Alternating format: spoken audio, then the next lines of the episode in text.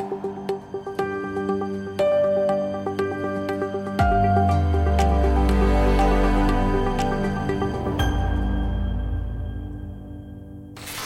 right, welcome everybody. I'm Steve Parker with Archer, and welcome to another episode of Direct Connect.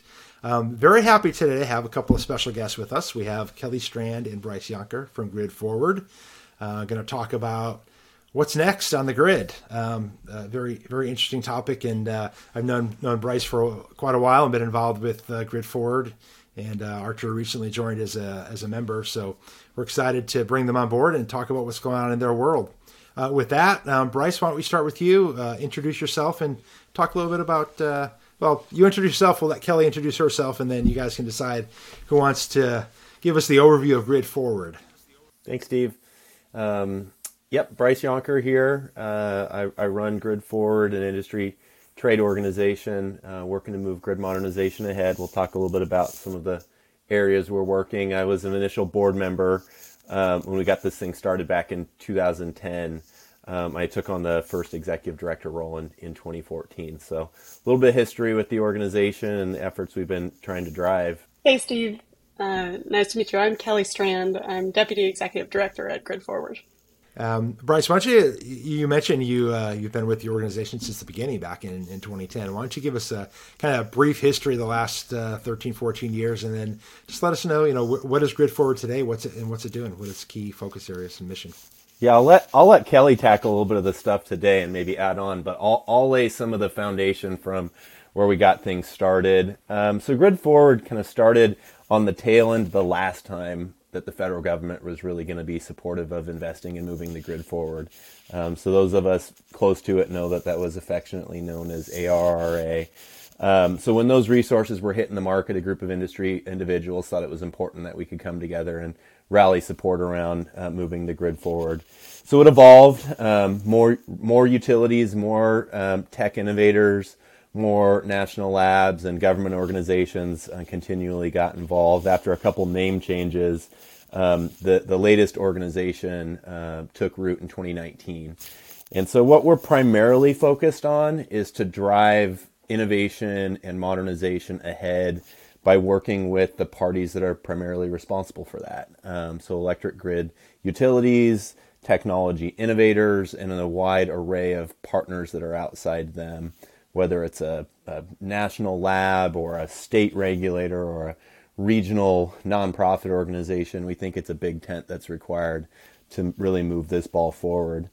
Um, so, Kelly, maybe you can talk a little bit about some of the latest things that we've got in motion. I'll add a little bit on that as well. Sure. Um, so, we really divide the work that we do into three primary pillars. We focus on community, information, and expertise.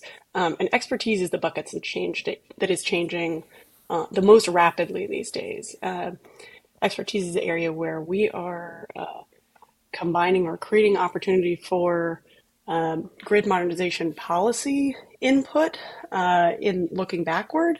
And then looking forward, we're actually trying to uh, put together teaming submissions. So we had uh, a hand in creating a couple of those this year. One of them is just about to hit the submit button, I think, in the next 24 hours or so uh, around wildfires.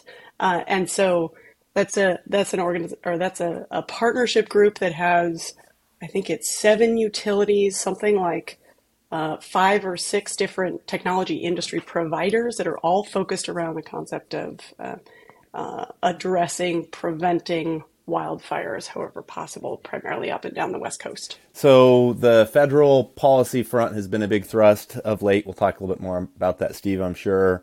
Um, as you know, we organize gatherings, so we have meetings with our community, including our main Grid Forward event, um, and just do what we can to to share the key information and updates and thought leadership uh, that that gives this community the information that they need to know to to be acting um, in an effective manner to move move advanced technologies forward on their systems.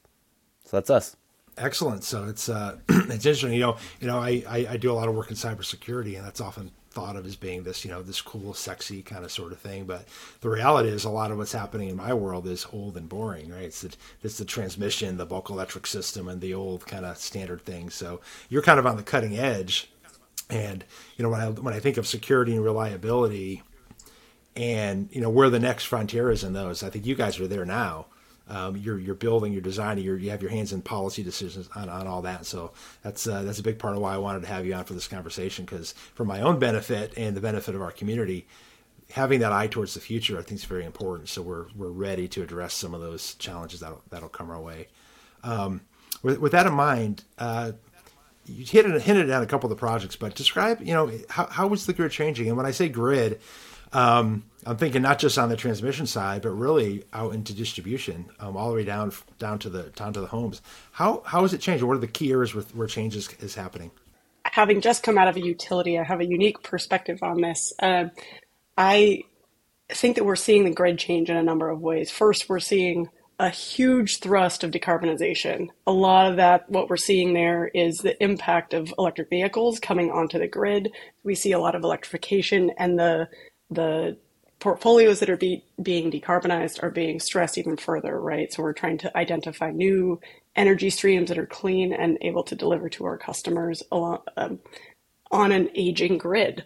Um, in addition, we're seeing the expansion of distributed energy resources. So we're seeing more solar, we're seeing more uh, smart devices that help manage uh, a, a, set of changing loads over the over that aging distributed grid, and all that.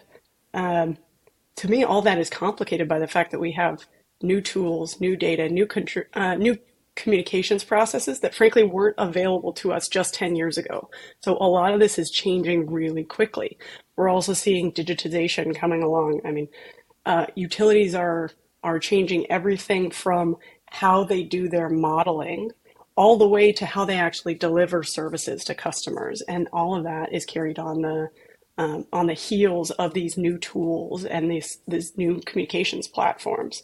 Um, we're also seeing uh, pretty significant um, endeavors in environmental justice, and we're seeing new players come into the scene as well. So we now have um, folks like electric vehicle uh, manufacturers that are driving um, more and more of the conversation. So we see a number of changes. All of these are being played out over our grid. All of these are being played out in um, across policy and across regulatory frameworks, and then all the way down to the uh, end user as well. Bryce, what would you add? well, you covered the broad brushstrokes. Uh, maybe I can peel one or two back a little bit further. Um, I, think what's really in flux in the way that grid operators are running their system is the way that they're using information. Um, we're kind of in a new information age on what's possible to understand with the what what is going on on our on our grid systems. And so diving a little deeper onto the digitization trend that I think you laid out, Kelly, um, grid operators have a lot more visibility on what's going on in their system than they had 10 years ago, than they had five years ago. And uh, how we turn uh, data into in, uh, into actionable information is is really an active part um, of the ecosystem right now. I think we're going to see a lot um, around the data analytics sphere coming from the utility ecosystem in the next couple years. Um, you know, like like electric vehicles were kind of the killer app for opening up consumers um, trends and interest on the evolving grid. I think we just barely dipped our toe in the water of what's ch- transitioning on the grid um, as we put um, basically advanced metering infrastructure uh, at, at, at most homes and businesses across the country. So that would be one thing. We could talk about all host of other new ways that grid operators are running their system. I think the uh, democratization and and the uh, distribution of assets kind of being pushed out towards the edge is is one that's really active, which I imagine we'll talk a little bit more about today too. All right, thank you. Yeah, the um, you know I just recently was uh, saw a slide someone was talking about grid and, and reliability, and um, I've had this thought for for a while now. The, the, grid is changing, and you can let me know if you agree with the statement. Statement, but we used to have a deterministic grid where we did right what resources were necessary to provide power at all times, and we built that out, and we could dispatch those with the amount of renewables coming online and load changing, we're moving to a probabilistic grid. And which I, I, guess you could say means we'll probably have power. But um, in all seriousness, it it is you, you talk about how information is being used and, and, the way we're changing the way information is used and all this other data points. Um, it does feel that way. That instead of building a grid that we know right scientifically we can run at all times now we're relying more on probability on, on markets and demand response and resource we're saying we probably most likely hopefully you know very likely will have enough power um, is that an accurate do you, do you, understand what i'm trying to say? Is that get a sense that that's accurate? Absolutely. The way i'll see if i can describe this uh, accurately. The way that we historically have run our system was to forecast demand and dispatch generation or dispatch load. Um, and that worked fine uh, for a number of decades when we could reasonably predict the way that consumers were going to behave, and, and we knew what sort of uh, large centralized physical assets we had to, to be able to count on. Um, today, uh, that is that is somewhat flipping. I wouldn't say on its head, but certainly on its side, as we uh, forecast generation or forecast what we're going to be able to dispatch and and uh, and control load. Um, and so we've really changed the way that energy systems are run. Um, you know, scaling energy efficiency programs, scaling those to um, truly be dynamic demand side, demand flexibility offerings, um, understanding how to integrate variable resources at scales that are really rather significant. This is changing the way that we run energy systems. Um, and uh, exactly what impacts the um, reliable delivery uh, of energy is something that's pretty complicated. We'll talk a little bit more, more about that later today. But but uh, of recent days, for for many factors, um, really more complex than we've already gotten a chance to discuss today. Uh, reliability has been has been something that's been heading not in the right direction. So we can talk maybe a little bit about that later. Uh, but no, I think the way that you described it is is is a fair assumption. Yeah, there's there's a lot of talk about you know the the reduction reliability that we've seen. Um, I know NERC in their long term forecasts that has raised concerns for significant parts of the country. Uh, the reliability uh, isn't necessarily there over the long term that they've seen in the, seen in the past. Um, but let's flip that upside down, right, and, and, look at from an opportunity perspective. You know, maybe in, in the process of changing the grid, we've created some problems um, but with every problem, there's an opportunity to fix it. So, what are the, the great areas of opportunity that you see that are being worked on right now within your, your sphere of influence? I think some key areas of opportunity to maybe get headed in the right direction on grid reliability. Um, for one, would be kind of the blocking and tackling of the way that we treat distributed resources. Um, so you know a couple decades ago operators started dipping their toe in the water some some more reluctant than others um, on efficiency being a true resource that they could that they could use and they could tap into from their customers. Um, and and we have not used all of those resources by any stretch of the imagination but what's getting really exciting these days is where we can take um, you know more comprehensive demand side programs and demand side packages um, and use in customer flexibility in a way that it can wield itself at a significant scale um, on the system. So I think most people started realizing how real this was when we could control um, hundreds or thousands or tens of thousands of um, hot uh, of thermostats, uh, controllable controllable um, uh, thermostats. Uh, but now, you know, it's the early days of what that could look like for electric vehicles. Um, hot water heaters um, present a huge opportunity for the marketplace, um, and there's basically controllable in, anything. Pick pick the widget that's that's being used, um, and and operators are going to be able to interface um, with that on a on a really significant scale. Um, and dispatch that uh, as a real resource and a, and a, resource that can that can help um, smooth out some of the the bumps and valleys um, of of the um, issues that they may be having with their system. Now, is a is a scale demand side program going to be able to help you ride through a multi day outage?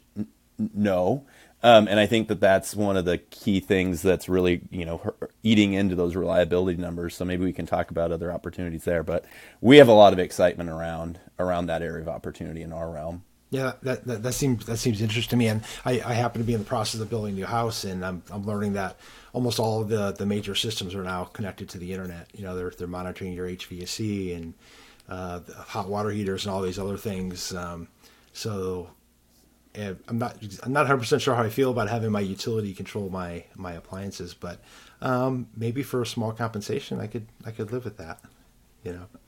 Yeah, and I think a lot. I think the I think the secret sauce will be when people don't even know. You don't even know that your that your air is being changed a degree or two, um, and you're going to be compensated if it is. And if you don't want it to be, you always can override that. Um, so, I think uh, one of the ones that is especially interesting to me is hot water. I mean, how often do you know what what your hot water is actually sitting there as?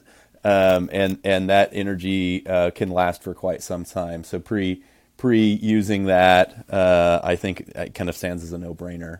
So I think I think the the programs that have the least amount of um, really interface or awareness that they're even impacting the lives of, of users, those are going to be the ones that are the most successful. Are you doing anything around uh, EVs? Because certainly the the amount of energy that's in a car battery is you know orders of magnitude more than the energy that's stored in a tank of hot water, for example. Um, do you have any insights into how they, those may factor into load shaping and uh, energy storage and things of that nature? Yeah, Kelly, I don't know if you want to add anything to this, but I basically hear it uh, being described as uh, the amount of, of energy capacity that you have in, in those in those um, electric vehicles uh, when it when it plugs in and is charging is is akin to plugging in a second house, right? The sort of demand that it draws if you're wanting to charge it all instantaneously at that at that full full force is akin to turning on all of the other sort of appliances that you would usually be using at a similar time. So the impact on the grid is significant, um, and the opportunity is also significant. Um, it's pretty early days in North America for kind of the uh, the nirvana of a, of a sort of a V2G or V2X as they're calling it now um, realm where a where a grid operator might have the ability to tap into um, uh, the the capacity that's sitting in a vehicle latent. Um, but I, I think it's going to come. I, I, really do. I think we're going to find ourselves in a place sometime from now where where consumers are comfortable um, with that idea because they're compensated for um, offering that level of flexibility. Um, and operators have found a way to, to kind of aggregate those resources up and, and bring them onto the system at a significant scale. Um, it, it is early days, Steve, right now on what that looks like in the marketplace. Um, the OEMs are starting to try to get comfortable with what that can look like. If it does anything on warranties. That's been kind of a, a conversation for a number of years. Um, but but I, I see a trend really coming where uh, electric vehicle infrastructure wanting to provide uh, a resource as a grid flexible asset really seems like it is it is coming around the corner. I don't know if you have anything else you'd want to add there, Kelly. Yeah, Steve. Um, when I think about electric vehicles, I see them both as a challenge and an opportunity, frankly, and I think they are across all sectors. Um, Bryce touched on how uh, some of the residential models will probably progress, but there are also um, other pieces in place in this very, very complicated pie, right? Um, there's a there's commercial loads and there are fleet loads as well that'll probably help uh, um, as we see them electrify. They'll also help the level of comfort uh, around the country increase as we see more and more of those fleets begin to transfer from gasoline engines, uh, internal combustion engines, all the way over to electric vehicles.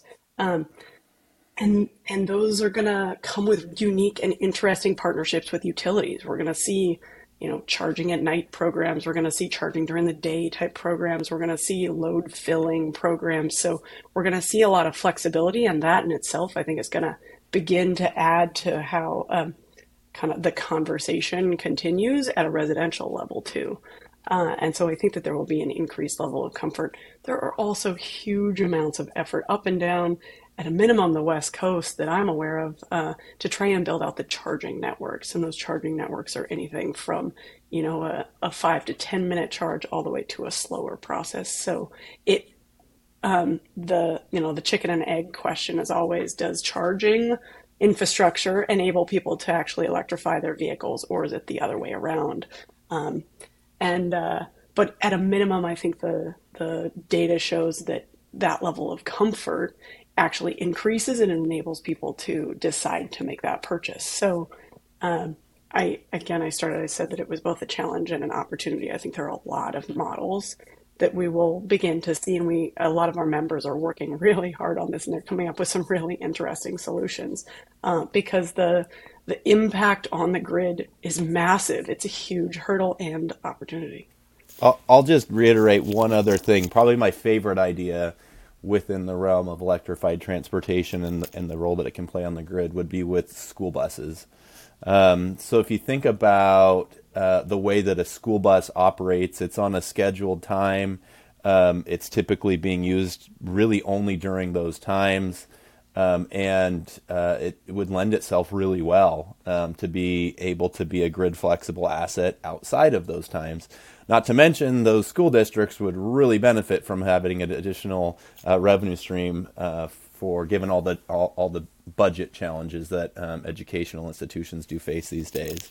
So, um, as school buses um, are electrified and coming in literally at like megawatt scale loads, um, it, it's a it's a grid relevant resource, um, basically with with one um, unit. And if a school district has multiple of them, or multiple schools have multiple of them, you, you're bringing in things that, when they get aggregated, are really going to make a big impact on the way that we run systems. And it just seems like a, such a natural partnership uh, between utilities, school districts, um, and just a good win-win all the, all the way around. So we're really excited to see uh, these these uh, buses coming in. We hope the manufacturers can keep up with the orders. We know we know there's a very very high amount of demand, um, and and we think that could really kind of pave the way as to you know vehicle flexibility providing um, vehicle assets providing grid flexibility can be proven out pretty well.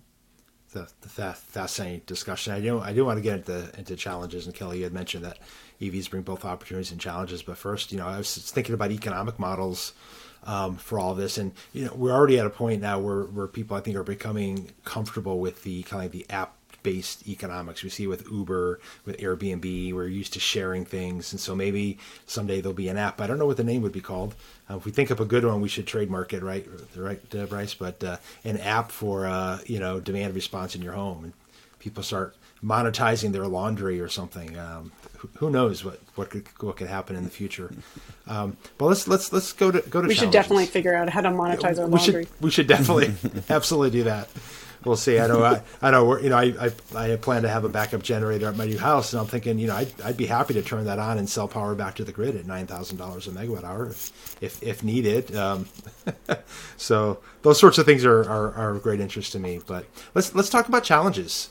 Um, you know, you, you've laid out a lot. A lot is happening. It's kind of mind boggling to see, and uh, I always love love chatting with you because I don't get to I go I don't get to, to see into this world on a daily basis. Um, what are some of the key challenges? And maybe EV. Maybe we go back to EV and talk about some of those, or or other areas that uh, we need to overcome to really get where the vision is for the grid of the future. Yeah, I think that there are lots of challenges on scaling EVs, but I'll take it up a level f- from just EVs and, and talk about challenges in general to, to driving advanced solutions ahead on the grid. Um, Kelly, you can bring something different, and then I'll maybe keep the ball rolling. But my my first uh, challenge is is the challenge of changing the status quo. Um, and these grid operators have done things in a certain way for for a long time, um, and getting in and changing that is is no feat to be underestimated. Um, the the friction to overcome uh, uh, the way that things have been done and, and kind of readjust change management, trying to trying to bring in innovations of culture. This is this is just an, a a not insignificant task of kind of turning the turning the barge, if you will. It doesn't pivot really quickly. Um, I'll add on to that the fact that, um, as as most of your listeners will know, um, distribution utilities are, are little little regulated monopolies, right? And so whether they're an investor-owned utilities and, and, and are regulated by the state, or they're a public utility and and overseen by their their local board, um, the hurdle to prove that the investments that you're making are justified and prudent ones um, on areas that are less well known, uh, or maybe are well known, but just adjust the way that you're doing your business is again not to be underestimated. So the regulatory friction, um, whether it's you know at the state level or from some other jurisdiction, is a very significant um, hurdle to overcome in this space. Um, Kelly, I know I only mentioned two there. I don't know if you want to elaborate on either or drop in anything else when I think of challenges, the first thing I thought of was value stacking. And Bryce, I think you hit that with the second one. But essentially, the ability to um, uh, make a case for the grid modernization that is needed at the particular time in the particular place and stack up all the values that you're going to get and deliver those to your customers, whether it's a member owned utility or an IOU. Um, to, but to be able to translate those into values for your customers, um, man, uh, sometimes that can be a real big lift, uh, particularly with the the type of re- regulatory framework that the various utilities we work with um, have to go through. Uh, but the other thing I was thinking about was the fact that, frankly, the the way that utilities operate is changing um, day by day, and we've seen a lot of this come through actually in uh, wildfire mitigation recently. Um, today, utilities in uh, the southern parts of the West are operating with uh, uh, these periods where they actually turn off um, the power. They're doing PSPS uh, pauses. What are they called? Um, public oh. safety power shutoffs. And this is a completely different way of operating your business. Think about it. A utility is earns revenue based on how many kilowatt hours or kW you actually deliver to the customer. And now we're going to say, we're asking those utilities to say, stop. Please don't buy our product or don't expect our product to come to you for a period of time.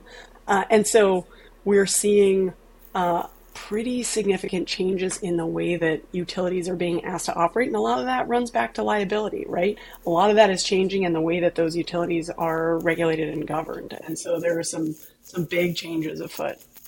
So we talked about we, yeah, we talked about culture and and policy and regulatory structures. I, I think you pull it forward into financing platforms and business model. Um, I, basically list all of these challenges before I talk about anything technological. I, I think that there's actually uh, not a whole lot of friction um, on accelerating a lot of these solutions on the on the system from a technological standpoint sure they exist, um, but but they are lower on the list than a number of these other areas that I think are really the ones that are slowing down uh, the deployments. Whether it's deployments of bringing EVs onto the grid or deployments of rolling out a demand side program. We haven't talked about some of the most cutting edge things like rolling out a DERMS platform. Acronym shouldn't have more than three, but rolling out a distributed energy resource management type system uh, for for your utility. All of these, I think, are not being hampered significantly by technological issues. It, it's almost always something that we've talked about um, with these other these other levers. Interesting. And you anticipated what I was going to ask a follow up question. So I have uh, kind of five broad areas of challenges I wrote down. I have regulation, um, I have politics, I have culture, I have economics, finance, and then technology. So I guess you answered that technology is not the problem; it's all of the other structural as- aspects of that, which is. I rarely find the technological issue being the one that's holding back the deployment. These solutions are amazing. The things they can do typically far exceed the expectations or the specs of something that a buyer would want. Um, but they do adjust the way that they do business, or it's changed from the way they historically had done it, or they're going to make revenue in a different fashion. Um, and you just got to overcome those those barriers, and they're very not insignificant. They just don't change overnight. We're right in the thick of the messy part of this energy transition with relate with regards to how these solutions come in. Because frankly, you know, performance based regulation is going to have to have some way, shape, or form in almost all markets. Selling a kilowatt hour, not all kilowatt hours the same. Um, time and, and location and various attributes of that are going to matter and are they're going to matter on the way that that you sell your resources and the way that you manage their grid and the decisions that you make for managing your grid. So that's just the the quick and dirty version of the really exciting uh, landscape that's that's unfolding right now Yeah, I can I can speak from from personal experience and some of the changes. Kelly mentioned the public safety power shutoffs, and I, I live in one of those zones, so I got to experience a couple days without power uh, last fall during one of our dry wind events up here in Oregon. Fortunately, in, in Oregon, we don't get uh, we don't get those very often, unlike in uh, further south in the west. In California, has been getting br- brutal. It's absolutely nuts, and I actually think that they made a really good call on the PSPS in Oregon State for the first time they did it. Um, but yeah, I mean, I think the knee jerk reaction there was to overreact because of the liability potential. Um, but it's a tool that needs to be in the toolkit um, when we're trying to deal with really extreme uh, circumstances and, and the ways that, that, that our grid interfaces with, with communities and, and with all of us. Um, hopefully, hopefully we're going to be doing a lot less of the PSPS and using some more advanced solutions uh, to, to, to minimize that. But I don't think that that cat's out of the bag. I don't think it's ever going to be fully put back in. Um, and and I wouldn't argue that it should be actually. All right. Well, I'm going to pivot a little bit um, and uh, talk a little bit about my world. get get your perspectives, and, and I don't necessarily expect you to have uh, a, a, great deal of knowledge or, or, or, insight onto specifics, but I'm curious. You know what your impressions are. Uh, you're obviously dealing with with people that are working on the the forward. Um, forward progress of the grid on a daily basis. When it comes to things like cybersecurity, um, even physical security to an extent, and reliability challenges, what are you hearing in your community? How, how big of a conversation is that? How much thought or concern are they putting into that as they design and envision this, you know, this new grid that we have in mind? I would say that when it comes to deploying an advanced grid widget, I don't care what it is, just pick the tool pick the MS, as I say, whatever that management system might be, whatever that that new um, software package might be.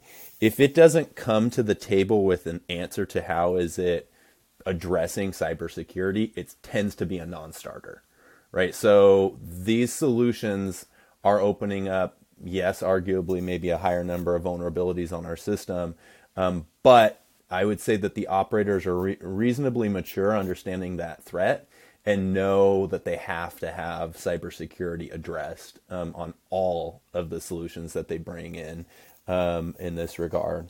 Now, d- does that mean we're creating a system that's more or less cyber secure?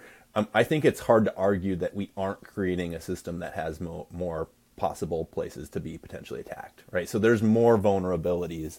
But as we head to a grid that is more dispersed, um, has more uh, agility and ability to flex and, and find resources from other areas.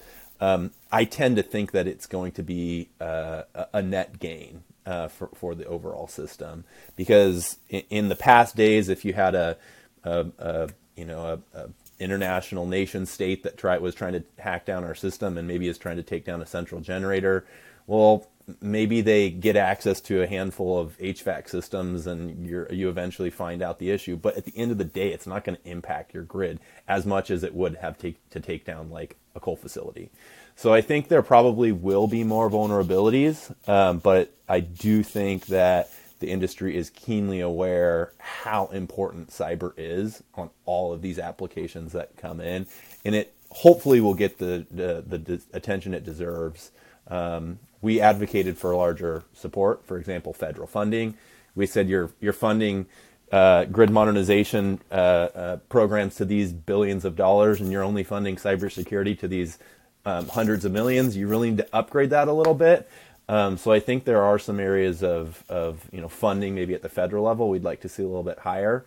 Um, but in general, I can I can assure you, every conversation we ever have about some advanced solution, somebody has a question about cyber, and we never t- kick them out of the room. It's not an inappropriate question; it really needs to be there. Um, to to add what you were saying, or maybe to debate you just a little bit, I'm curious. You mentioned, um, you know, a bunch of distributed energy resources. Uh, you said HVAC systems coming online, et cetera, and being, you know, flex, flexed up and down, probably up. Uh, we've been having this conversation about EVs.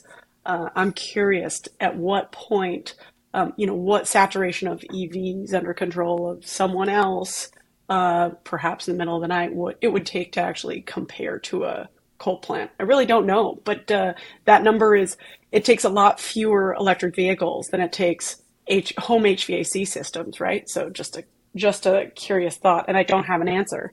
Um, but yeah, to your point, uh, we're certainly seeing a whole lot of um, physical security issues in and around the Pacific Northwest. I know a couple of utilities have had uh, uh, their electrical substations be uh, be shot at, and so that's happened here. That's happened, uh, I think, on the East Coast and the South as well. So we're seeing a number of um, kind of scary, scary trends there where there's gunfire. Um, and I know that uh, utilities certainly that's a physical security thing that that utilities are seeing very stridently, and they're also seeing a lot of theft of copper. So um, the the combination of those has a lot of attention of utility executives. From what I can tell, they are not only is it outrageously dangerous um, to steal copper, it's also uh, of course very expensive for someone for the utility to have to replace, and so there's a lot of uh, effort going into the physical security of substations and other um, uh, locations that are owned by utilities. And so that's been certainly a theme that I've heard over the course of uh, the last year or so, Steve. Excellent. Um, uh, Bryce, I think I, I, I, think I probably agree with you, um, which might seem odd coming from a cybersecurity person, but I think that, you know balancing the risk reward is important, and I think you're correct. You know, the, we are building more risk or more vulnerabilities perhaps into the grid, but we're also gaining rewards, and, and we have to look at the, the overall balance. And I think we've we've accepted the risk in many other areas of our lives because the reward exceeds you know exceeds what the risk is, and so I think I think we're probably gonna hopefully we're gonna be in in that place with the grid and not uh, not having a adverse uh, risk reward ratio on that. Well, the analogy I make, Steve, is is banking. Is banking fully secure now that it's digitized? Of course, it's not do any of us want to physically go walk into a bank to do every single transaction that we would have to do now? Nobody does, right? So I think it's it's the the way that we run our electric system in parallel uh, will be some somewhat akin to the the way that banking digitized, you know, really some time ago. Um, and you're not going to ever go back. You would never imagine even dreaming of going back. Are there going to be issues that come along with it? There undoubtedly were. And it will be, including stuff we couldn't even possibly imagine. Um, but the way that we run our energy systems and the way that that we see the benefit from that, whether it's getting value from you know us homeowners or us business owners on the way that we run our system, so just more visibility to integrating renewables at much much higher levels. Um, I think you know, in, in, in all host of examples, of course, we're going to want to do go there. Excellent. Well, this has been a uh, very interesting and insightful conversation. Uh, before we wrap things up, uh, I do want to give you a chance to talk about your annual event. Uh, I understand you've got one coming up this fall again. Um, plans might not be entirely set, but what can you tell us about that? And if people listening to this are interested in attending, what should they know? Our main event's always in the fall. We're working on the firm date. Hopefully, it's October 17th and 18th. We're working on the firm location, uh, potentially around the wider Portland area. Uh, the theme this year will be on embracing disruption. Um, we've had recent themes around power to the consumer um, or ensuring a resilient 21st century grid. Um, but there's disruption all around us, and the way that we really uh, embrace that and turn it into some um, productive uh, transition, I think, will be a really exciting one. Um, so that's going to be our focus this year. Uh, coming in October, details to come later. The only the other pitch I would make is that we do our annual meeting usually in June. Um, and we're looking to do that next to a very, very exciting uh, event where uh, Formula One race cars are racing around tracks on fully electric drivetrains. So uh, stay tuned for that as well. That would be June. Awesome. Awesome. Well, thank you both uh, for joining us. This has been great. I think our, our audience is going to be very interested to hear, um, learn more about Grid Forward. Um, thanks again. And Bryce, I'm sure I'll see you, see you again in the very near future. Um, thank you and have a great day. Yeah, thanks for having us. Take care.